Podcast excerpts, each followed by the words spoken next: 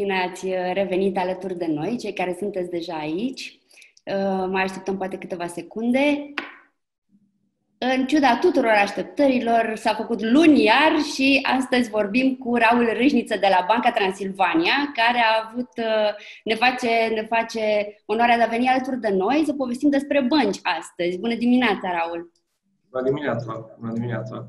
Uh, de fapt, să știi că aș putea zice că onoarea e a mea să pot să-mi încep săptămâna uh, împreună cu voi și cu un subiect atât de interesant. Cred că discutasem acum câteva săptămâni când mi-ați făcut invitația, că pur și simplu m-am îndrăgostit de numele acestei serii de webinarii pe care o faceți, prima mea afacere. Mi se pare un statement atât de mișto și de, de puternic încât uh, n-am putut să refuz invitația voastră și mă bucur că sunt astăzi aici.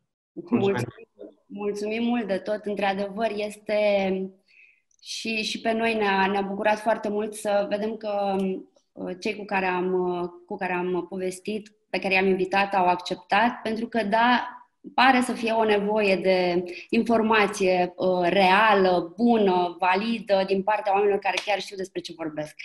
Și uh, Hai să, hai să începem să, să vorbim uh, despre cum te poate ajuta banca atunci când te lansezi în afaceri. Prima întrebare de pe care, la care noi ne-am gândit, uh, chiar dacă pare uh, destul de basic, e o întrebare la care nu neapărat toată lumea știe răspunsul. Adică este necesar să ai un cont bancar atunci când îți începe o afacere de business.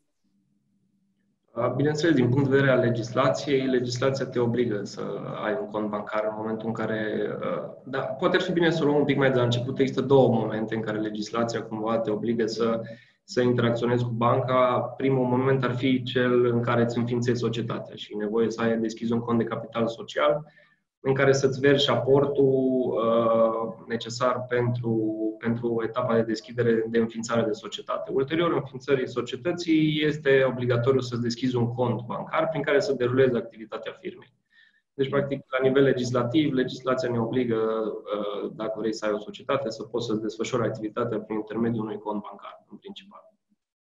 Banca trebuie să fie aceeași în aceste două, în aceste două operațiuni? Nu există o obligativitate de a avea un cont de capital social deschis la aceeași bancă la care ulterior îți vei deschide contul prin care desfășori activitatea. Deci nu există o limitare din punctul ăsta de vedere. Am Poți să deschizi capital social la o bancă și să desfășori activitatea ulterior prin intermediul oricărei alte bănci dorești. Mm-hmm, ok. Uh, e un lucru bine de știut. Uh, și vorbind despre această obligație de a avea, de a deschide un cont de business, eu, care sunt la început de drum și nu știu mare lucru, cum îmi aleg eu banca parteneră? Pe ce criterii? Cum iau această decizie care, bănuiesc, e foarte importantă pentru restul activităților pe care le voi desfășura? Așa este.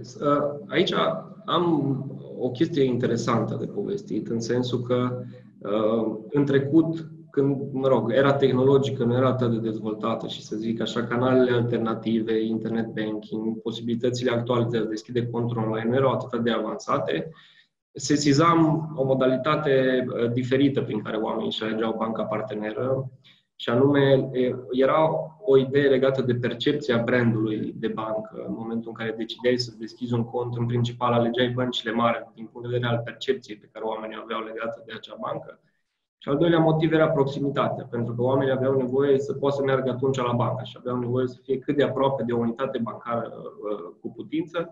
Și atunci cam astea două erau cele două criterii după care oamenii își alegeau banca. Percepția de brand, pentru că alegeau de obicei băncile mari și proximitatea ca să găsească o unitate bancară unde să-și desfășoare activități. Uh, avansând, mă rog, tehnologia într-un așa fel încât acum ai posibilitatea să deschizi conturi online, să desfășori marea majoritate a tranzacțiilor în online, în continuare vedem uh, modalitatea asta de păstrare a percepției de brand, adică oamenii în continuare aleg după brandul pe care îl consideră cel mai relevant în piață, însă se mai adaugă niște criterii legate de serviciile pe care uh, respectiva instituție financiară le oferă din punct de vedere al experienței pe care clienții le au online în principal, dar pe de altă parte sesizăm și o tendință ca oamenii în continuare să aibă posibilitatea să interacționeze cu cineva. Și atunci, dacă ar fi personal să dau un sfat sau să mă pun în, în păpucii unui tânăr antreprenor la început de drum, aș alege banca parteneră din punct de vedere al siguranței pe care ea mi-o oferă, adică să știu întotdeauna că finanțele mele sunt unde trebuie, să știu că tot timpul am acces la banii mei, că tot timpul operațiunile pe care vreau să le fac le pot desfășura atât în online cât și în offline, dar aș alege și o bancă care să pot să-mi ofere uh, posibilitatea să interacționez cu cineva dacă am nevoie. Uh, da. Și aici vedem, aici, aici există bătălia asta între bănci și zona de fintech-uri despre care vorbește toată lumea. Pentru că în zona de fintech-uri interacțiunea umană se pierde și noi am simțit întotdeauna că uh, antreprenorii au momente uh, în, în decursul vieților în care au nevoie să vorbească cu cineva, au nevoie să aibă pe cineva în proximitate cu care să discute, cu care să se sfătuiască sau cu care să-și rezolve o problemă. Pentru că în momentul în care uh, la nivel personal afacerea ta are o problemă, trebuie să știi că poți să-ți o rezolvi cât de repede se poate. Pentru că sunt niște momente din astea de uh, emoție puternică pe care oamenii le au în momentele respective și e foarte important să știi ai, poți să pui mâna pe telefon, să suni pe cineva și acel cineva îți răspunde. Asta a fost o strategie care am făcut-o și la Banca Transilvania. Ne-am dorit ca fiecare afacere care se deschide și vine cu conturile la BT să aibă o persoană dedicată. Și se pare că până în momentul de față e o strategie câștigătoare de a combina interacțiunile fizice cu cele în online. Uh, este, e un lucru într-adevăr foarte important pe care îl spui și mă face să Uh, apreciez cu atât mai mult prietenia dintre brandurile pe care le reprezentăm, pentru că, da, este o valoare uh, uh, de care trebuie să ținem foarte bine să nu se piardă, mai ales în contextul continui digitalizări. Um, și e ceva ce uh, eu nu știam, dar uh, bine, nu știam până să-l invit pe Raul uh, să vorbească astăzi. Raul conduce departamentul de digitalizare pentru companii din cadrul Banca Transilvania și mi se pare minunat că putem vorbi astăzi cu cineva care este la curent și pe val cu tot ce se întâmplă în, în domeniul acesta din punct de vedere uh, al digitalizării. Uh, de asemenea, nu uitați că puteți adresa întrebări, deci suntem aici să răspundem. În a doua parte a discuției vom răspunde întrebărilor voastre. Uh, ok, Raul, mulțumesc până, pentru răspunsurile de până acum. Ce uh, cred eu că i-ar interesa foarte tare pe viitorii antreprenori este um, acest aspect extrem de pragmatic. Uh, în momentul în care ne alegem o bancă parteneră, la ce cheltuieli ne așteptăm? Ce vom da noi din buzunarul nostru sau al firmei atunci când ne deschidem un cont de business? Uh, cred că dacă până în trecut existau, uh, cum să zic, niște lacune la nivel de predicție legată de costurile pe care le, le ai în relația cu o bancă, acum se sesizeze tot mai mult la toate instituțiile financiare că încep să meargă pe ideea de a oferi pachete de concurent. Și atunci Uh, avantajul pachetelor de cont curent este că ai predictibilitate asupra tranzacțiilor pe care le poți face într-un cost pe care știi că el nu se va modifica de la o lună la cealaltă. Da. Și atunci uh, este foarte important ca în momentul în care uh, decizi să-ți alegi o bancă parteneră sau decizi să-ți deschizi un cont de business, la nivel minim să te poți informa legat de ce înseamnă componența celor pachete. Acum, din punct de vedere al transparenței, aici iarăși vedem că băncile au avansat în ultima perioadă, în ultimii ani, la nivel de transparență legată de costuri. Toată lumea cumva evidențiază costurile pe care le ai și atunci nu trebuie mai putea trezi neapărat cu probleme Uh, legate de nepredictibilitatea costurilor.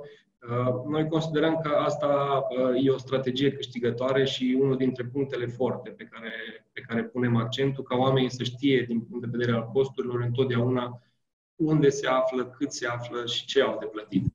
Acum, bineînțeles, alegând un pachet de cont curent, tu ai tot timpul siguranța că uh, nu vei avea cum să depășești acel cost lunar atât timp cât ți l-ai ales pe cel corect. Și aici este o responsabilitate atât a funcționarului bancar pe care, care îți prezintă pachetul respectiv să-ți adreseze întrebările necesare în așa fel încât să constate care este pachetul cel mai bun pe care ți-l poate oferi, dar cred că, pe de o parte, este și un pic de responsabilitate din punct de vedere al Uh, antreprenorului de a se informa în legătură cu tranzacțiile care ar putea să fie purtătoare de costuri. Acum, sesizăm în piață un trend din punct de vedere al majorării costurilor legate de tranzacțiile cash, adică da.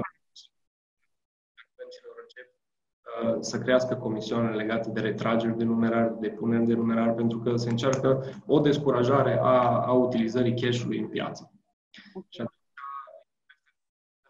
costurilor, costurile serviciilor bancare pentru o societate în România sunt destul de scăzute uh, și destul de, uh, la un nivel destul de decent raportat la, la restul Europei. Okay. Discutăm poate despre costuri la o societate mică, nu știu, vă dau exemplu la Banca Transilvania, dar, de exemplu, și restul băncilor se învârt cam în același nivel de preț, undeva la între 29 și 100 de lei în funcție de câte operațiuni vrei să faci, în funcție de cât de avansată e nivelul de operațiuni pe care vrei să le faci, care e un cost predictibil, care în mod normal nu are cum să depășească această valoare. Ok, 29 de lei pe lună. 29 de lei pe lună ar fi un pachet care îți, îți include toate tranzacțiile uh, interbancare pe care le desfășori, de exemplu, în interiorul băncii Transilvania cu partenerii tăi, costul de carduri, costul de internet și de mobile banking. Mm-hmm. Ok. Um, din ce spui, înțeleg că este o responsabilitate într-adevăr mare a funcționarului bancar de a comunica foarte clar și de a înțelege foarte bine care este uh, modelul de business pe care îl adoptă un antreprenor, dar în același timp și aș uh, accentua faptul că și antreprenorii la început de drum sau viitorii antreprenori uh, și te rog să mă corectez dacă greșesc, mi se pare foarte important ca tu să explici foarte clar um, celui cu care stai de vorbă la bancă ce vrei să faci, care sunt uh, operațiunile, dar și pe termen lung, cam încotro ai dori să te îndrepți, pentru că bănuiesc că și aceste pachete pot evolua sau uh, relația ta cu banca va evolua în funcție de cum îți crește ție businessul, nu? Și atunci să ai cumva o idee. Bineînțeles, asta e un criteriu foarte important, adică în momentul în care uh, uh ajungi în stadiul în care vrei să îți alegi o bancă parteneră, teoretic modelul tău de business trebuie să fie minimal conturat. Adică da. să știi că dorești să desfășori operațiuni uh, pe teritoriul României și atunci nu ai nevoie de conturi de business care să fie în alte valute, desfășor, vrei să, nu știu, să importi anumite materii care sunt din Uniunea Europeană sau sunt din afara Uniunii Europene și atunci ai nevoie uh, să-ți deschizi conturi în alte valute ca să poți să desfășori operațiunile, trebuie să vezi, să-ți alegi uh, uh, o bancă care, atunci în momentul ăla trebuie să alegi o bancă care oferă un curs valutar bun, de obicei, Adică există niște lucruri care teoretic pot să fie și în controlul, în controlul antreprenorului, mai mult decât există în controlul funcționarului bancar. Noi acum am, am încercat să ajutăm cât de mult se poate funcționarul bancar, oferindu-i diferite instrumente prin care să determine, uh, uh, poate chiar și viitorul legat de tranzacțional la unui antreprenor, în așa fel încât să, să poată să ofere întrebările ajutătoare la momentul deschiderii contului, ca să, nu știu, să poată să-i dea siguranța antreprenorului că noi ne gândim inclusiv pe viitor ce ar putea să fie cea mai bună variantă de cont curent pentru el. Dar, repet, cred că e o combinație între cele două, trebuie să existe responsabilitate și dintr-o parte și din cealaltă. Sigur că da. Așa cum vorbeam și săptămâna trecută cu doamnele contabile pe care le-am avut invitate, este întotdeauna responsabilitatea antreprenorului destul de mare uh, în a explica exact la ce se așteaptă, la ce, cum, cum vede el uh, mai departe businessul pe care îl deschide, pentru că acești oameni, specialiștii, lucrează practic cu informațiile pe care le furnizează antreprenorii. Um, și vorbind de toate aceste operațiuni, hai să trecem la următoarea întrebare. Adică, cum te poate ajuta efectiv, concret, banca atunci când tu ești un antreprenor la început de drum? Ce poate face pentru tine, în afară de această consultanță de început? Care, Aici e un fel de uh, cutia Pandorei, mm. uh, pentru că uh, cumva toate afacerile la început de drum pleacă cu ideea că ele vor ajunge într-un anumit punct în care vor avea nevoie de finanțare ceea ce este perfect valid și ceea ce este o, o modalitate sau, mă rog, o strategie, un mindset al antreprenorilor pe care noi îl susținem. Adică nu e pur și simplu să deschizi o afacere fără un plan, ci probabil că uh, te aștepți ca afacerea ta să evolueze în următorii ani. Ideea este că, uh, ca să o spunem cât de pragmatic se poate, oamenii pleacă de la început cu așteptări nerealiste legate de partea de finanțare. Marea majoritate a startup-urilor pleacă cu așteptări legate de Uh, finanțări din partea băncilor, ceea ce uh, e, e destul de dificil pentru că băncile au un nivel de reglementare destul de strict din punct de vedere al finanțărilor pe care le oferă și în special în perioada asta, din păcate, a pandemiei, ele au devenit din ce în ce mai stricte. Uh, și atunci banca te poate ajuta la început de drum oferindu-ți predictibilitate și siguranță și consultanță. Eu cred că ăștia sunt, sunt cei trei piloni care, care pot să vină în ajutorul antreprenorilor la început de drum. Dacă vorbim despre finanțări, există mai multe instituții financiare, printre care și Banca Transilvania, care au încercat să găsească metode alternative de finanțare a startup-urilor. Și atunci fie fac parte din diferite programe fie guvernamentale, fie europene, care să poată să le ofere finanțări clienților, fie, dacă nu, au încercat să meargă în zona de întreprinderi financiare non-bancare. Cum, de exemplu, la Banca Transilvania avem uh, IFN-ul BTMIC, care BTMIC este specializat și uh, lucrează sub o altă reglementare decât cea bancară și atunci are posibilitatea să ofere finanțări inclusiv startup-urilor care au minim 3 luni de funcționare. Okay. Uh, așa să vă gândiți că de, de fiecare dată când oamenii mă întreabă, ok, eu am un startup de o lună, aș dori un credit de, nu știu, și întotdeauna le faci, îi dai exercițiul ăsta de imaginație omului în care zici, ok, imaginează că toți banii familiei tale sunt la tine. Toate rudele tale și-au pus banii la tine în cont. Și tu trebuie să începi să finanțezi diferite afaceri care vin la tine, fără să știi foarte multe lucruri despre ele, fără să ai un istoric cu ele, fără să cunoști omul respectiv. Și pe lângă asta mai adaugă faptul că vin 100 de oameni care sunt pe același tipar, dar banii tăi sunt limitați încep să împarți banii între ei. Cum decizi care dintre ele va fi cea care va avea succes și din care tu îți vei recupera banii familiei tale și vei mai face și un profit? Că până la urmă ăsta e modelul de funcționare al băncilor. Adică oamenii își pun bani în depozite, noi acordăm credite și facem niște bani în funcție de dobânzile pe care le luăm. Dar e foarte important în momentul în care dai un credit, în primul și în primul rând, mai mult decât dobânda pe care banca o câștigă, este să recuperezi acei bani. Da reglementările astea mai stricte legate de finanțarea startup-urilor, pentru că dinamica startup-urilor îți arată că durata lor de viață este una foarte mică. Și atunci, într-adevăr, trebuie să privești un pic mai pragmatic în momentul în care vrei să finanțezi o afacere și de multe ori, povestind cu antreprenori, am constatat că ei au avut mai mult de câștigat în urma unui răspuns negativ pe care l-au primit de la bancă și de foarte multe ori s-au întâmplat să se întoarcă și să zică să, să-ți mulțumească că e refuzat în anumite momente decât că le-ai dat credite. Am întâlnit foarte multe cazuri de genul ăsta în care oamenii pur și simplu vin și îți mulțumesc pentru refuzul pe care l-au primit, pentru că poate atunci s-ar fi încurcat și n-ar fi reușit să o ducă la capăt. Eu cred că uh, e nevoie ca banca să stea pe niște piloni pe care ea au fost construite la nivel de percepție a instituțiilor financiare și anume siguranța banilor care există acolo, predictibilitatea asupra lucrurilor pe care le desfășor prin conturi, și consultanța pe care ți-o poate oferi în procesul de creștere a unei afaceri. Consultanță, consultanță, să nu ne imaginăm la nivel de un consultant de business, ci mai degrabă la un consultant în relația ta cu partenerul pe care îl ai și, în primul și în primul rând, asupra uh, uh, modalității în care îți conduci business-ul, cum poate el să ajungă într-o variantă în care să fie finanțabil, ceea ce e foarte important. Expertizia oamenilor cu care discuți este foarte importantă din punctul ăsta de vedere, pentru că ei probabil au văzut sute de afaceri și știu, cumva cunosc deja uh, uh, tiparele afacerilor uh, respective și atunci poate să ofere niște sfaturi la nivel de sfaturi, cum ar trebui abordate niște lucruri sau ce decizii nu ar trebui luate. Uh, deci, cred, cred că din punctul ăsta de vedere, banca poate fi un partener atâta timp cât, cum ziceam chiar la început, ai o persoană cu care să interacționezi. E foarte important. Ok, da, am înțeles. Um, este într-adevăr uh, un lucru dificil uh, să recunoști care este cel mai bun moment când să ceri finanțare, când uh, poți folosi acei, acei bani cu înțelepciune, că până la urmă despre asta este vorba, ca să și tu să crești ca antreprenor, să-ți crești business-ul și să poți păstra o relație bună cu banca, să își recuperezi. Da, discut, discutăm despre de multe ori momente hazardate pe care oamenii le au și de multe ori percepții Uh, nu neapărat corecte asupra momentului sau asupra investiției pe care uh, își doresc să o facă. Noi, ca și mentalitate și ca și țară, noi nu suntem o țară foarte deschisă către riscuri.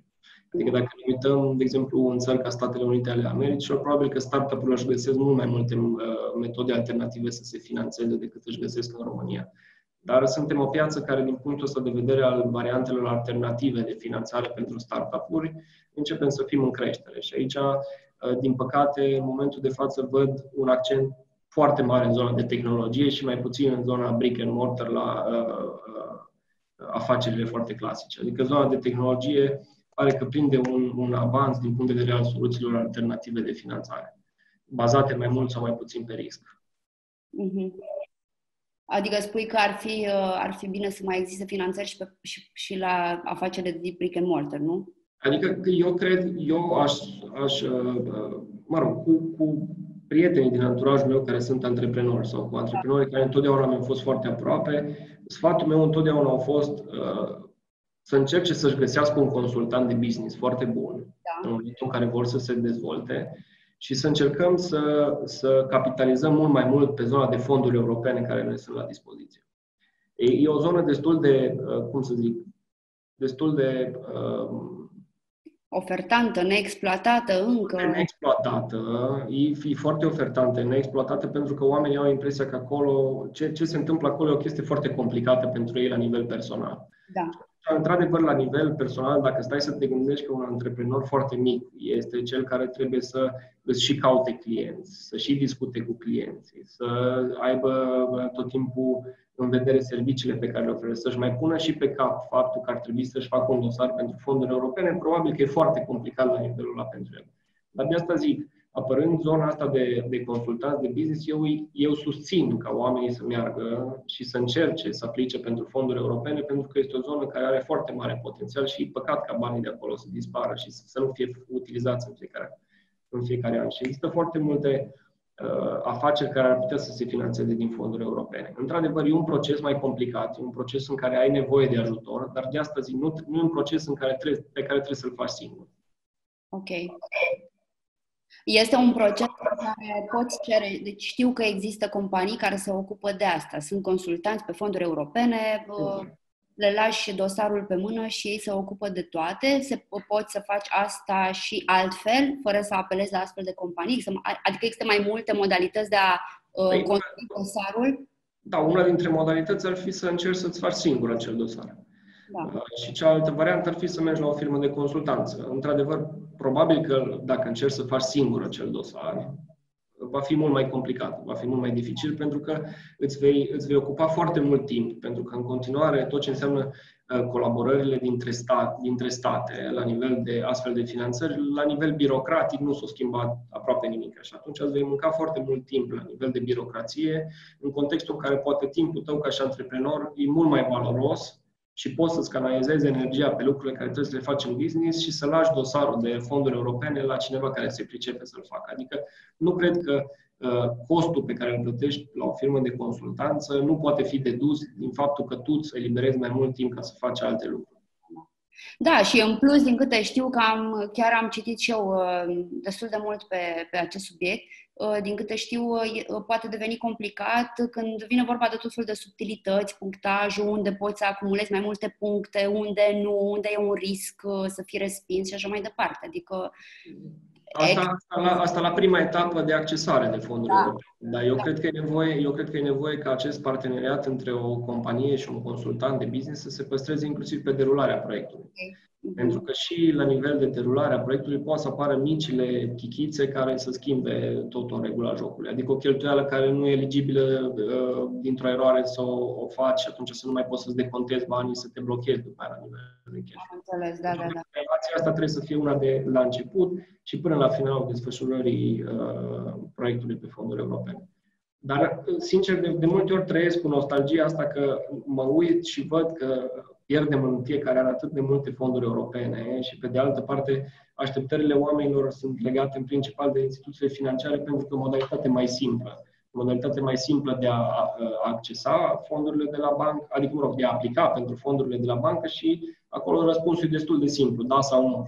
Da. Dar cred că efortul trebuie să vină din punct de vedere al antreprenorilor și în zona asta de fonduri europene, pentru că ca să pierdem banii aia care, până la urmă, sunt tot banii cu care România contribuie la Uniunea Europeană și care mai mult sau mai puțin se întorc. Deci e chiar păcat să nu speculăm niște fonduri de genul ăsta, mai ales la început de drum. Adică există diferite variante în care te poți finanța. Mm.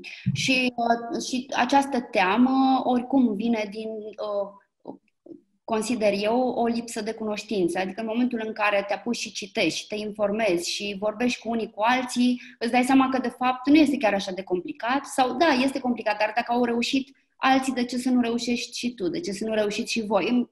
Chiar merită, merită um, investigat un pic domeniul și da, așa, eu cred că și aici, la nivel de informare, pe de o parte există blestemul ăsta al Google-ului și al rețelelor de socializare în care părerile întotdeauna sunt împărțite și în funcție de comunitatea în care tu te afli, îți creezi o percepție care poate de multe ori greșită asupra unui da. lucru. Pentru că găsești niște informații care poate nu sunt valide, găsești niște păreri care vin de la, de la nivel foarte subiectiv și personal a unor oameni și atunci te lași influențat de lucrurile astea și de multe ori zici, ok, eu nu vreau să încerc, e prea complicat, pentru că am văzut o sută de păreri care zic că e foarte complicat să fac chestia dar pe de altă parte s-ar putea să găsești comunități de oameni care să-ți ofere sprijinul să faci asta, unde să vezi că lucrurile nu sunt atât de negre precum par.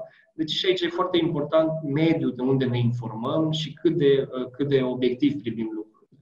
Adică trebuie să trecem un pic de bariera asta a părerilor pe care le vedem în social media în special și să încercăm, dacă vrem, uh, dacă vrei și cred că interesul e a tuturor, în momentul în care își deschide o afacere ca ea să se dezvolte, trebuie să depui eforturile să încerci să te informezi din surse cât mai corecte. Exact. Pentru că, într-adevăr, uh, sunt 100% de acord cu tine. Este un obstacol care, de fapt, nu e real. Acest, uh, uh, acest obstacol pe care îl formează părerea celorlalți o ascultăm înainte de a ne forma noi și o părere, indiferent despre ce vorbim, dar cu atât mai mult când vine vorba de o finanțare pentru un business. Um, Apropo de acest, uh, toate aceste finanțări care există, um, s-a făcut foarte multă vârvă și nu uh, este intenția mea să intrăm foarte mult în, uh, în detalii, dar un antreprenor la început de drum, un om care dorește să înceapă, ar putea să întrebe dacă el poate accesa um, fonduri prin IMM Invest, fiind la început de drum. Răspunsul, răspunsul direct este nu. Da. Uh, dar o să încerc să ofer și o explicație de ce, de ce s-a întâmplat chestia asta. Deci IMM Invest a apărut uh, ca și o nevoie în urma acestei pandemii. Deci nu a fost un program de uh, finanțare guvernamentală gândit dinainte de această pandemie, ci a fost ceva care în contextul pandemiei a trebuit să apară pentru ca anumite sectoare foarte critice pentru economia României să supraviețuiască în continuare. A fost o reacție, da. A fost o reacție, mai, mai degrabă decât o, o chestie proactivă, a fost o chestie reactivă. Da? Mm.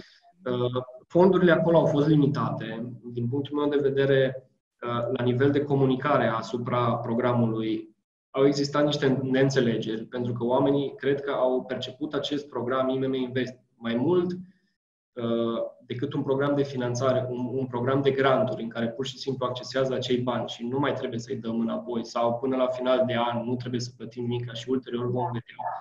Uh, când de fapt lucrurile au stat cu totul altfel, adică au existat niște, un buget care s-a alocat, care de fapt a fost un buget de garantare, nu un buget de finanțare. Finanțările au venit din banii proprii a băncilor, ele fiind garantate de către stat. Deci statul a pus la dispoziție doar garanțiile, nu și banii. Da. Uh, și, și atunci a fost din nou momentul în care, având un, un, o sumă limitată asupra căruia ai garanții, trebuie să stai să te uiți foarte pragmatic la oamenii care aplică acolo și să încerci să fii ca la ambulatoriu, să alegi segmentele care crezi că în continuare în economia din România vor avea un cuvânt de zis și pe termen scurt vor putea să redreseze economia și pe de altă parte să încerci să refuzi cât de politicos se poate. Oamenii care n-au înțeles acest program ca fiind unul de redresare economică, ci mai degrabă un program de speculă. Da. Uh, și atunci uh, e foarte important să, să încerci. E, e foarte complicat pentru o bancă să faci, să, să joci rolul de ambulator. Să decizi cine moare și cine trăiește. Întotdeauna e o chestie foarte complicată să o faci, dar e o chestie pe care trebuie, trebuie să-ți asumi, mă rog, bărbăție, nu așa aici, trebuie să-ți asumi bărbăția necesară să poți să spui oamenilor că nu se poate, ca să poți să dai altora șansa să redreseze ceea ce s-ar putea să, uh, pe viitor, să ajute chiar și pe cei pe care i-ai refuzat. Pentru că dacă, a, nu știu, am, am văzut foarte multe cazuri în care oameni cu business-uri chiar mici, la început de drum, au aplicat în zona de IMM Invest pentru sume colosale, sume care nu justificau din punct de vedere al veniturilor pe care le, ei le aveau, nu justificau nici din punct de vedere al cash flow-ului, nu aveau niciun fel de justificare materială Uh, asupra sumelor pe care ei le cereau acolo. Și atunci e greu să începi să triezi lucruri de genul ăsta și să te uiți foarte obiectiv care sunt acei oameni care într-adevăr au nevoie de acei bani și care sunt acei oameni care împreună impactul lor în economie poate fi unul pozitiv.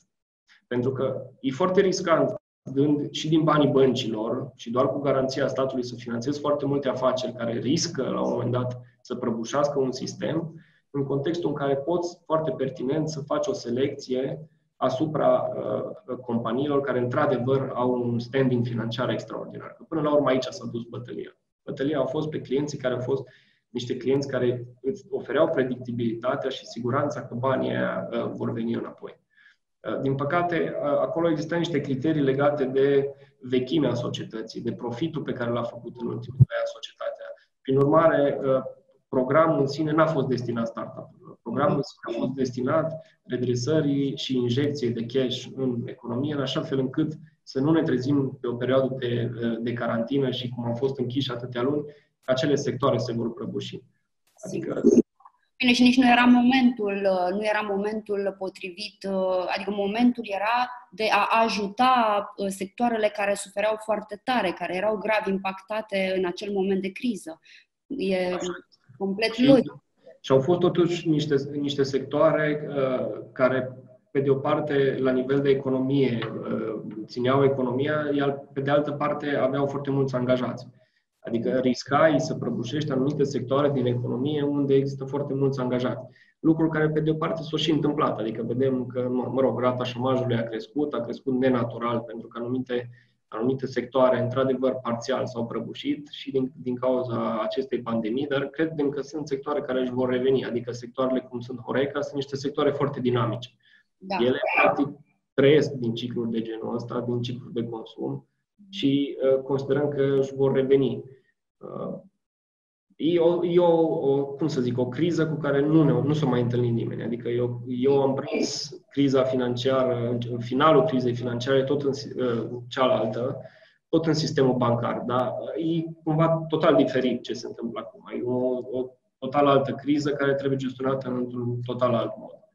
Și uh, e complicat în momentul în care ești bancă să joci rolul ăsta de, cum ziceam, ambulator, pentru că ai foarte mult de suferit la nivel de percepție a oamenilor despre tine, chiar dacă intențiile băncilor au fost dintre cele mai bune. Intențiile băncilor în programul IMM Invest nu au fost să favorizeze pe cineva anume sau pe celălalt, ci au fost mai degrabă să ajute economia să se stabilizeze. Ăsta a fost principiul după care băncile au funcționat în cadrul acestui program. Deci nu a fost o chestie de partipriuri, hai să alegem pe unul, să defavorizăm pe celălalt, sub nicio formă. Ok. Oricum, mi se pare că este un lucru bun faptul că uh, la cât șase, șapte luni de când a început, uh, bine, de când s-a declanșat pandemia, practic noi avem uh, astfel de proiecte, prima mea afacere, la care toți cei care au venit să vorbească ne-au împărtășit uh, din, ne-au, ne-au uh, confirmat ceea ce noi credem, că există o, o um, pătură de noi antreprenori care se formează acum. Există într-adevăr o nouă generație de antreprenori care se va forma în aceste momente, tocmai pentru că viața s-a schimbat complet și poate că pentru unii toate aceste schimbări Uh, chiar dacă la început au fost uh, au părut nefavorabile, cine știe unde duc. Și cred că este valabil pentru fiecare dintre noi. Eu cred că uh, toată lumea care a trecut prin această criză, care probabil va mai dura o perioadă de timp și în care, uh, în principal, speranța populației este să trecem cu bine peste criza medicală, adică oamenii să nu pățească uh, niște lucruri din punct de vedere medical, să fim sănătoși, familia, etc. Uh, eu cred că la nivel de business oamenii care vor supraviețui acestei perioade vor învăța foarte multe lucruri și companiile lor vor deveni mult mai puternice. Asta e pur și simplu percepția mea asupra lucrurilor. Cred că asta va întări economia românească.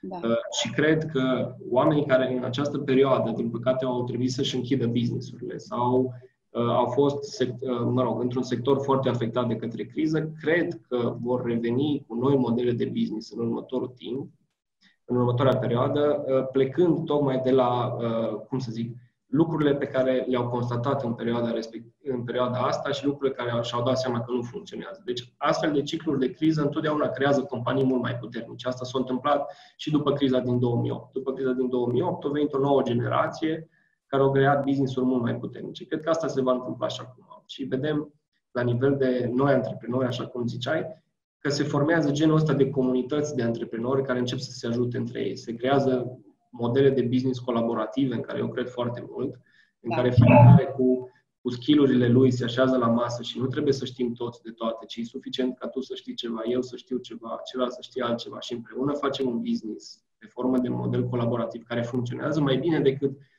businessurile de gen patronat, în care eu sunt patron, eu fac orice, eu decid, eu fac marketing, eu fac vânzări, eu fac de toate. Uh, și asta e mentalitatea cu care antreprenorii români vin. Noi, la nivel de România, în continuare trăim într-o paradigmă în care eșecul e ceva nasol. Deci, cultura eșecului la noi lipsește. Uh, ceea ce nu se întâmplă, de exemplu, în țări mult mai dezvoltate, cum e Statele Unite, cum sunt țările din Europa, unde eșecul, de fapt, e un pas înainte pe care îl faci. Pur și simplu ți-ai dat seama și ceva și întotdeauna următorul business pe care îl faci este un business mult mai puternic. Asta și la noi, dacă stai să, să începi să, să studiezi lucrurile astea la nivel de portofoliu, îți dai seama că, într-adevăr, următorul business este un business mult mai puternic pe care îl faci. Doar că noi avem tot timpul tendința asta și asta vine, cred că, la, de la nivel de societate, de a stigmatiza oamenii care dau eșec. Ceea ce e greșit, mai ales într-un business. Într-un business, eu cred că există momente în care pur și simplu poți să zici, da, am eșuat, haideți să o luăm de la capăt, știu acum ce trebuie să fac. Da, este... Văd asta la generația nouă de antreprenori. La generația nouă de antreprenori, cultura eșecului este mult mai, mult mai cultivată decât la, să zic, o generație de antreprenori care e mai tradițională. Ceea ce mă bucură. Da, într-adevăr, oricum totul pleacă din școală, atâta timp cât copiii sunt educați în a nu greși, să nu cumva să greșești, să nu cumva, nu, învățăm din greșeli ă, toată viața, ă, indiferent de ce facem. Și în business, da, într-adevăr, e, e, e un aspect foarte important cel pe care îl l-ai ridicat, pentru că, da, acest, acest tip de colaborare între, între profesioniști pare uh, să fie viitorul. Este nevoie doar de uh, uh acceptarea acestui. Deci, noi întotdeauna, cred că am pornit cumva cu ideea că noi trebuie să creăm comunități antreprenoriale. Dar, de fapt, am constatat după mult timp că aceste comunități există. Singurul lucru pe care noi trebuie să facem este să le unim. În momentul în care comunitățile respective se unesc între ele și încep să colaboreze, lucrurile se vor schimba. Și mă bucură inclusiv, uh, văd efervescența, nu știu, mai urmăresc din când în când, mai intru și eu pe Facebook și mă uit în grupul antreprenorilor din România și observ o efervescență extraordinară acolo, ceea ce asta înseamnă practic o comunitate antreprenorială, o comunitate care văd că la fiecare postare încearcă să se ajute între ei, încearcă să-și ofere suport, încearcă să-și ofere sprijin și asta cred că e o mentalitate cu care noi trebuie să trăim de acum în continuare. Trebuie să renunțăm la ideea de a ne merge nouă bine și prost celui de lângă noi, pentru că dacă vom constata că în cadrul comunităților antreprenoriale facem lucruri împreună, o să ne meargă bine tuturor. Da, sigur că.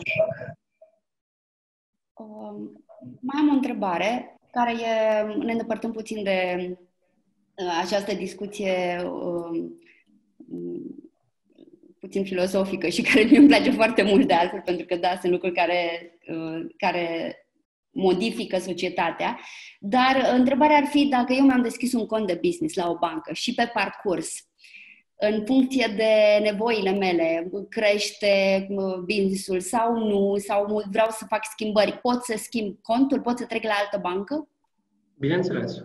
Poți să, poți să lucrezi, nu există o limitare cu câte bănci poți să lucrezi în momentul în care îți deschizi un cont de business, poți să colaborezi cu câte bănci dorești sau poți să-ți schimbi oricând uh, preferințele uh, bancare. Poți să-ți închizi contul la, la banca cu care lucrezi acum, să-ți deschizi un cont la o, o altă instituție financiară. Acum, noi ce am sesizat și cumva e o, o, un procent care se păstrează în zona antreprenorilor foarte mici, ei preferă să lucreze cu o singură bancă, pentru că e complicat să gestionezi relația cu două bănci, e complicat să faci plăți din două bănci, e complicat să încasezi în două bănci, în așa fel încât ulterior să poți, la nivel de cash flow al firmei, să-ți faci managementul corect. Și atunci observăm că există uh, de la un anumit nivel, de la o firmă mai mare, nu știu, 4, 5, 6, 7 milioane de euro cifră de afaceri în sus, există tendința de a, de a lucra cu mai multe bănci. Într-adevăr, printr-una desfășori în principal operațiunile, dar pe una o ai ca și bancă uh, secundară, pentru că la nivelul ăla poți să intervină niște probleme sau poți să intervină niște momente în care să ai nevoie să lucrezi cu două bănci. În rest, uh, foarte puțin sesizăm uh, antreprenorii care lucrează, antreprenori mici cu care lucrează cu mai multe bănci. Dar, într-adevăr, intervin momente în care, nu știu, există o frustrare, o supărare la nivel personal față de uh, instituția financiară și dorești să-ți schimbi banca respectivă. Poți să o schimbi foarte simplu, mergi și îți deschizi un cont la la orice altă bancă. Poți să și rămâi cu contul la banca de la care vrei să pleci. Ok. Uh, am primit, uh, Raul, niște întrebări din partea celor care ne urmăresc și o să voi, voi începe cu prima primită de la Eusebiu, care ne spune am făcut drumul la Registrul Comerțului, apoi la bancă cu documentele pentru a pune cei 200 de lei, apoi înapoi la Registrul Comerțului. Am optat și pentru aplicația mobilă. Trebuie să-mi deschid eu cont curent din aplicație? Bănuiesc că asta este o întrebare strict pentru uh, Banca Transilvania. Bănuiesc că de asta despre asta e vorba, nu? Eu ce, eu ce înțeleg din întrebarea uh, respectivă, de altfel o întrebare foarte bună, este uh, după deschiderea contului de capital social, trebuie să deschizi contul curent. Acum, noi la, la Banca Transilvania, dacă e, o, aplic, dacă e o întrebare aplicată pentru Banca Transilvania, am oferit posibilitatea antreprenorilor să-și deschidă conturile de business curente 100% în online.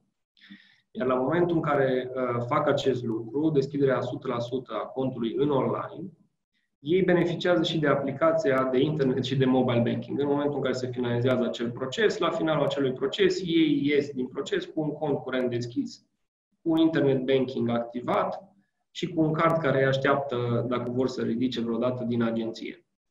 În cadrul aplicațiilor de internet și de mobile banking, atât la BT cât și la alte bănci, ai posibilitatea ca după ce ea este activată să-ți deschizi alte conturi curente uh, pe societatea ta. Și aici mă refer la subconturi pentru valuta principală, la conturi curente de business în alte valute. Deci există posibilitatea din internet banking, odată ce ai un cont principal, să-ți deschizi mai multe conturi secundare. Ok. Andrei ne întreabă în ceea ce privește integrările cu ING Revolut, despre care s-a vorbit în reclama NeoBT, funcționează 24 din 24 sau sunt condiționate de program? Funcționează 24 din 24. Ok. Și sunt, uh, sunt uh, disponibile inclusiv pentru conturile de business. Perfect. Uh, Vlad întreabă, care ar fi momentul oportun pentru a apela la un credit bancar pentru un startup? După un an de la înființarea firmei, mai devreme? Moment, moment, da. Aici e o, e o întrebare foarte mișto. Momentul oportun cred că e momentul în care ai nevoie de finanțare. okay. Uh, deci, eu nu, adică, nu cred că un antreprenor își deschide o firmă uh, cu ideea de a lua un credit de la bancă. Nu cred că cineva se trezește dimineața cu ideea astăzi mă duc să iau un credit de la bancă ci mai degrabă se trezește cu ideea de uh, cum ajung să-mi dezvolt business-ul în așa mod încât să am, pe de-o parte sau nu, nevoie de finanțare de la bancă. Deci eu cred că momentul oportun de a veni către bancă pentru o finanțare este momentul în care tu ai un business plan pe baza căruia să soliciți acea finanțare și care să facă sens în momentul în care vii să soliciți o finanțare. Uh, Acum, din punct de vedere al creditelor pentru societăți startup-uri, cum ziceam și la început, e destul de complicat.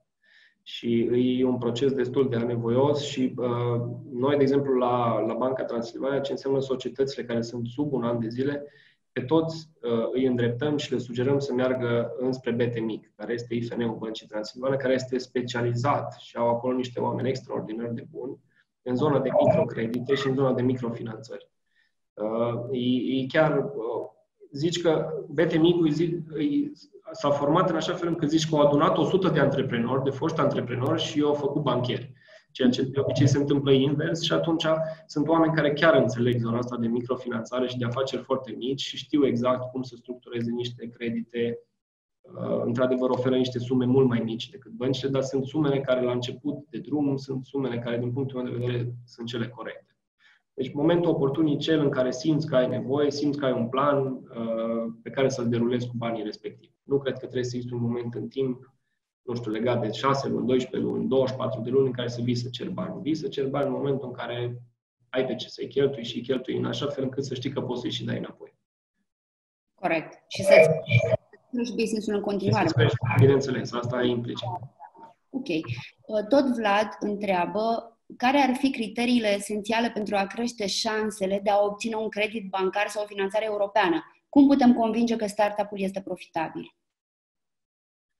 La nivel de uh, profitabilitate, aici profitabilitatea operațională și prof- profitabilitatea globală a societății se văd din bilanț, balanță, din cifrele pe care uh, societatea le desfășoară. Acum, și la nivel fiscal, lucrurile s-au schimbat în așa mod încât să nu mai trebuiască să ocolești toate încasările, cum se făceau acum câțiva ani, în care, mă rog, ce era de fapt în bilanțul firmei nu era realitatea din piață. Și acum eu cred că ca să poți să crești șansele unui business uh, să crească, e nevoie să poți să fiscalizezi cât de mult se poate din serviciile tale. Uh, să te asiguri că în momentul în care vii către bancă sau mergi către niște fonduri europene, ai un plan pe minim 2-3 ani, un plan care este bugetat, un plan în care se văd foarte clar care sunt etapele de dezvoltare ale societății tale și cum ți-ai imaginat că această societate se va dezvolta atât din punct de vedere al creșterii veniturilor, creșterii bazei de clienți, ă, stabilității financiare, investițiile în angajați. Deci e foarte important ca pe lângă cum arată societatea ta, care eu, acum având în vedere, cred că ați discutat uh, edițiile trecute și legate de fiscalitate, nu neapărat mai uh, văd sensul de a nu desfășura activitățile prin bancă, ci de a desfășura în alt mod. Deci eu susțin să se desfășoare cât de mult se poate și să se încaseze cât de mult se poate prin bancă, în așa fel încât să se vadă că într-adevăr firma produce, da. Iar pe de altă parte, în momentul în care vii la bancă, întotdeauna la bancă trebuie să vii cu un plan. Pentru că oamenii privesc în perspectivă, pentru că asta reprezintă de fapt creditele. Un moment zero la care oferi niște bani pentru o perspectivă. Și atunci e foarte important să existe planul respectiv. Planul respectiv trebuie să fie bazat pe niște lucruri foarte pragmatice care omul ar trebui să le facă în, în uh, acel interval de timp pe care îl prezintă. Și înainte de pregăti acest plan, cred că trebuie, este foarte important ca antreprenorii să înțeleagă, să, fa- să analizeze piața, să înțeleagă la ce se pot aștepta, la ce bucată din plăcintă se pot aștepta ei uh, atunci când dau drumul la un uh, anume business. Mi se pare foarte important, nu, acest lucru, mai ales când prezinți o idee a unor potențiali investitori. Așa este. Sunt mai multe lucruri, pentru că, uite, de exemplu, nu, nimeni nu se aștepta că o să vină perioada asta și probabil planurile tuturor o să se strice. Da. Și atunci, pe de o parte, eu, cum văd lucrurile și ce mai discut și cu antreprenori, există două, două niveluri cumva în care trebuie să-ți conduci business. Unul este cel în care trebuie să mergi cu viteza luminii înspre scopul care ți l-ai propus tu și să-ți dezvolți business-ul. În care în stream ăsta trebuie să vezi ce investiții vrei să faci, cum îți optimizezi cheltuielile, ce alte servicii vrei să oferi. Și mai există o, o altă verticală și anume verticala în care tu economisești. Și nu numai că economisești, dar e verticala în care prin economiile respective poți să-ți asiguri niște perioade care sunt impredictibile, cum a fost, de exemplu, perioada asta. Adică, marea majoritate a business-urilor sunt, într-adevăr, poate pe de o parte, antreprenorul trăiește din banii la nivel personal, din banii care produce business-ul. Dar pe, pe de altă parte, trebuie să trecem de, de ideea asta capitalistă de a Uh, cheltui cât produci. Pentru că există anumite perioade în care, uite, din punct de vedere al impredictibilității, ne trezim că uh, rămânem fără nimica. Și atunci, într-adevăr, trebuie întotdeauna să, măcar un 5%, 10%, întotdeauna să pui deoparte. Da. Și în momentul în care începi să pui deoparte bani, o să vezi că poate și la nivel de investiții, cumva lucrurile uh, te se pot schimba, pentru că ai și pe ce să pui mâna la nivel de societate în cazul în care trebuie să faci o investiție de moment și nu te ajută nimeni. Uh, poți să ai și siguranța că businessul tău va supraviețui în perioade din astea în care nu știi ce se întâmplă și în care poate afacerea ți-a fost închisă complet. Deci, întotdeauna trebuie să existe două verticale. Cea în care uh, faci dezvoltare de business și a doua verticală în care îți menții nivelul de venituri pe care l-ai tu la nivel personal prin economiile pe care le faci. Da. Da, să punem deoparte zile negre, pentru că viața e plină de surprize. Uh, da. Tot Eusebiu, uh, mai avem alte întrebări și voi trece imediat la acestea, dar pentru că i-am răspuns lui Eusebiu uh, acum câteva momente, uh, revine cu o completare da, uh, pentru BT. Dacă deschid contul curent, există un cost lunar uh, plus mobile banking, chiar dacă nu generezi venituri într-o lună sau doar pe tranzacții? Uh, noi, în momentul de față, dacă întrebarea e îndreptată tot înspre bancă da. tradițională, în momentul de față, uh, noi uh, mergem pe strategia de a deschide conturi curente doar însoțite de pachete de cont curent. Pentru că, la fel cum ziceam și la început, aceste pachete de cont curent îți oferă predictibilitatea costului pe care tu îl plătești lunar în relația cu banca. Și în pachetele respective ți sunt incluse uh, tranzacțiile care se desfășoară prin contul tău curent, aplicațiile de internet și de mobile banking, uh, tranzacțiile de pe carduri, uh, retragerea de la ATM. Deci există niște lucruri unde noi credem că avantajele acestor pachete sunt net superioare față de pur și simplu a veni și a-ți deschide un cont și a-ți lua o aplicație de internet banking. S-ar putea ca în varianta asta să ieși mult mai scump decât dacă îți deschizi un, un pachet de cont curent, pe care noi l-am și denumit nelimitat. Așa se numește pachetul de cont curent în Banca Transilvania. Pentru că include tranzacții nelimitate în cadrul uh, Băncii Transilvania. Super.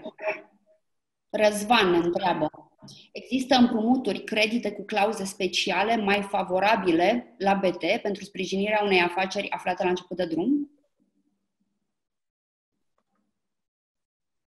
Uh, la fel cum, cum ziceam și uh, acum câteva minute, uh, există noi, adică nu neapărat la nivel de clauze, ci mai degrabă noi am gândit o entitate în sine, care este BTMIC, care să ofere credite acestor companii. Lucru pe care deocamdată nu am sesizat să nu mai fi făcut altă bancă. Adică mhm, okay.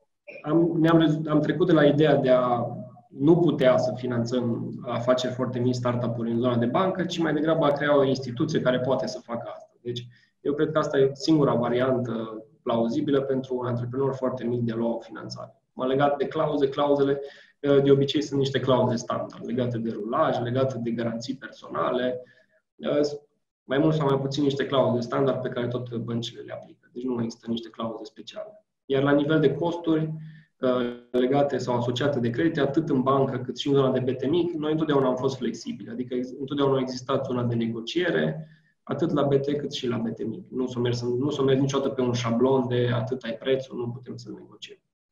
Ok. Valentin întreabă, aveți ceva oferte pentru capital de rulaj pentru o firmă mai veche de un an pe profit, fără garanții imobiliare? Uh, exista înainte de pandemie, din păcate, uh, în momentul în care a intervenit pandemia, politicile de creditare ale băncilor s-au schimbat puțin. Uh, nu mai existau uh, ofertele de credite fără garanții materiale pe perioada crizei. Toate băncile au încercat să meargă mai mult în zona de finanțări pe programe atât guvernamentale cât și europene, unde există predictibilitatea măcar a garantării sumelor pe care le dau. Dar înainte de pandemie și probabil că în următoarea perioadă, după ce vom mai avea un pic de predictibilitate asupra la ce se va întâmpla cu această pandemie, vom reveni la oferta de Uh, credite fără garanții materiale. Deci aveam o ofertă de linie de credit fără garanții materiale într-un sistem foarte avantajos, care puteai să o accesezi de la BT pentru o firmă care era pe profit și avea peste 12 luni de activitate, exact cum a întrebat domnul respectiv. Da. Înțeles. Andreea, ca investitor direct, aveți ceva programe sau fonduri pentru startups? Dacă da, care sunt nișele specifice care sunt interesante pentru voi pentru investiție directă?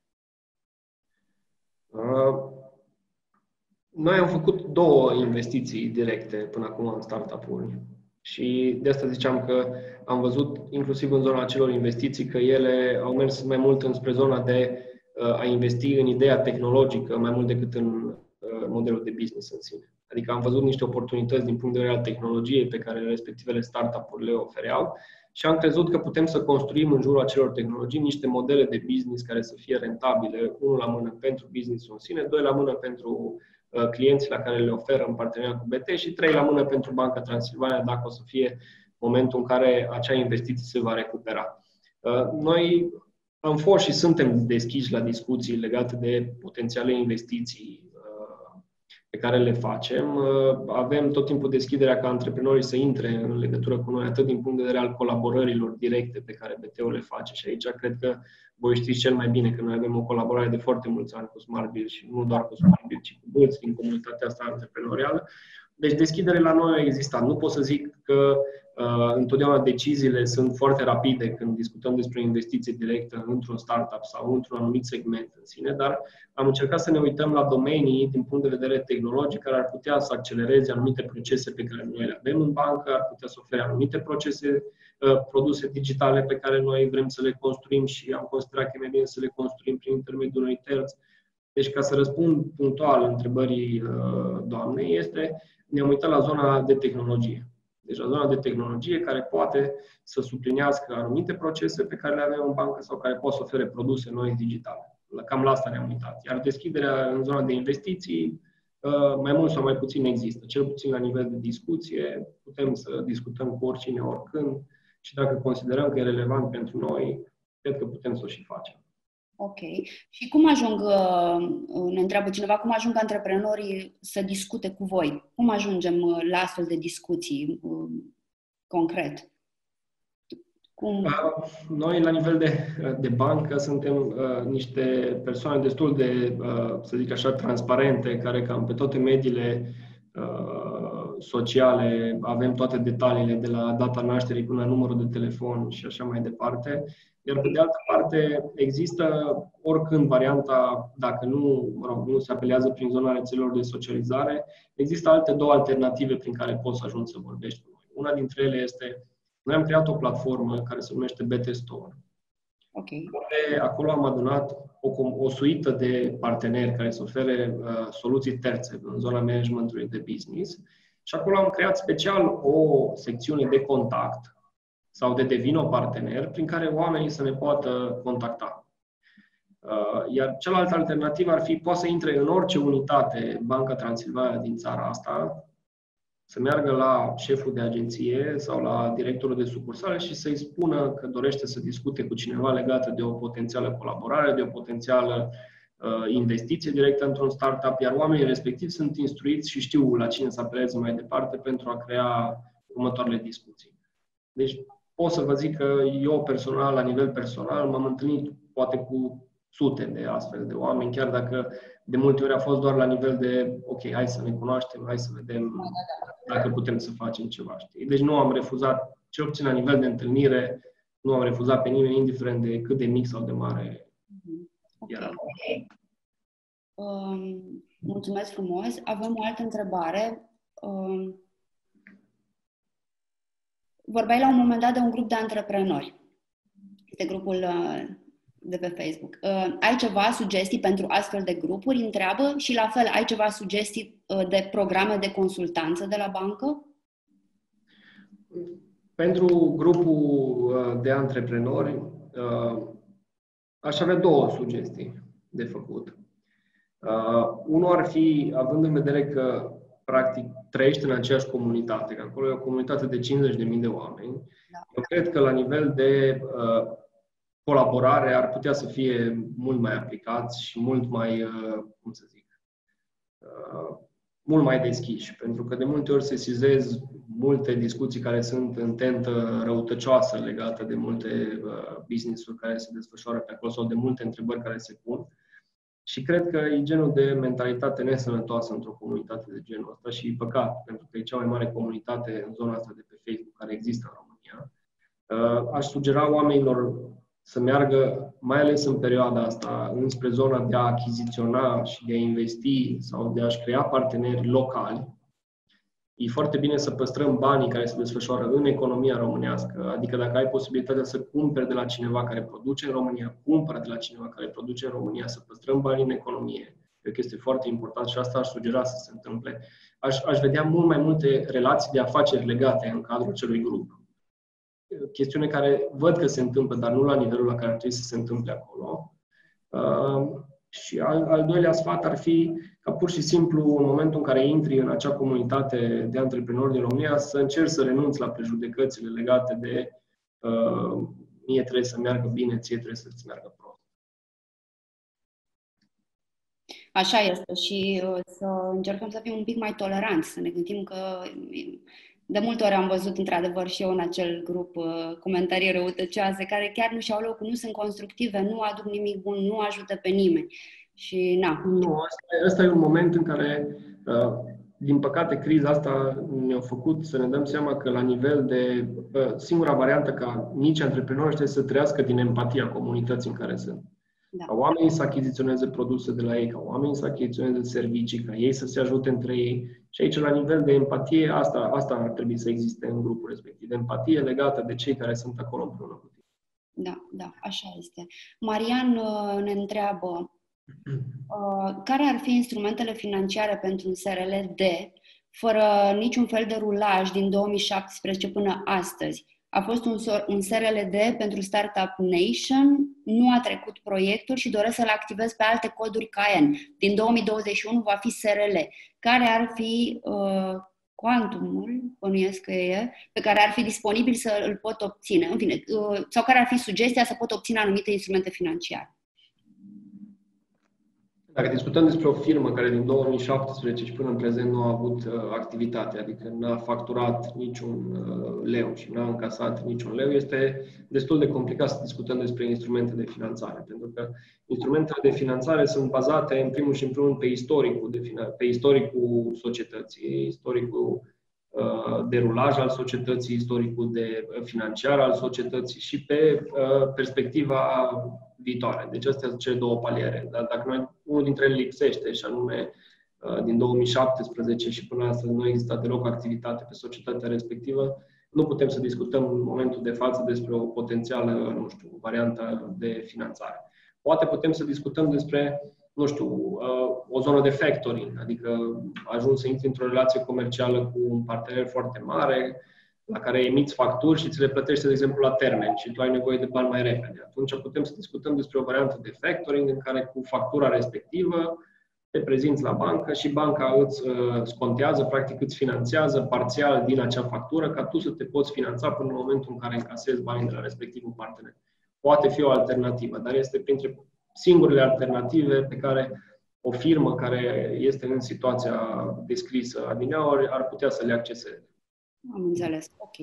Mulțumesc. Uh, mai am eu o întrebare, Raul, pentru tine, pentru că am primit-o data trecută și nu am uh, putut răspunde punctual uh, și nu intenționez neapărat să răspundem nici astăzi uh, foarte concret, dar din punctul tău de vedere, sau care sunt uh, mediile uh, uh, unde un antreprenor la început de drum s-ar putea educa în, în antreprenoriat. Dacă există cursuri, dacă există anumite uh, site-uri pe care le recomanzi, în fine, cei care ne urmăresc și care, ok, sunt convinsă că află de la fiecare dintre invitații mei o, o serie de lucruri foarte interesante, cum ar putea totuși uh, să afle mai mult? Cum, să se poate, cum se pot educa mai mult pe partea de antreprenoriat? Dacă uh, ai uh, vreo sugestie. Sigur, există, există în ultima perioadă tot mai multe inițiative din punct de vedere al educației antreprenoriale. Acum trebuie să, să încercăm să facem un pic de research, să vezi exact care sunt aceste inițiative care pot produce valoare și care sunt cele, aceste inițiative care au apărut doar de dragul trendului uh, din ultima perioadă. Și aici uh, eu, de exemplu, apreciez foarte mult și pe voi ce acțiuni din punct de vedere al educației antreprenoriale încercați să faceți. Uh, apreciez foarte mult instituțiile financiare care încearcă să facă, uh, încearcă să facă programe de educație antreprenorială și aici vedem inclusiv bănci uh, concurente care fac foarte multe lucruri din punctul ăsta de vedere, BCR, Raiffeisen, ING, lucruri pe care le apreciez și sunt genul de webinarii sau de seminarii care, din păcate, adică din fericire, înainte de pandemie se făceau la clasă, acum se fac în online, oamenii se mai întâlneau, făceau un pic de networking deci eu cred că oamenii în momentul în care vor să, să câștige un pic la nivel de educație antreprenorială trebuie să se îndrepte înspre uh, instituțiile mari sau oamenii de afaceri care sunt relevanți în mediul respectiv ca să învețe niște lucruri. Abundă pur și simplu lumea asta de cursuri uh, și de seminarii și de webinarii și trebuie să fie la capacitatea fiecare să poată să, uh, să discearnă puțin și să aleagă care e varianta cea mai bună. Există foarte mulți antreprenori interesanți în România care au decis să vorbească despre povestea lor și au decis să dea sfaturi și au decis să,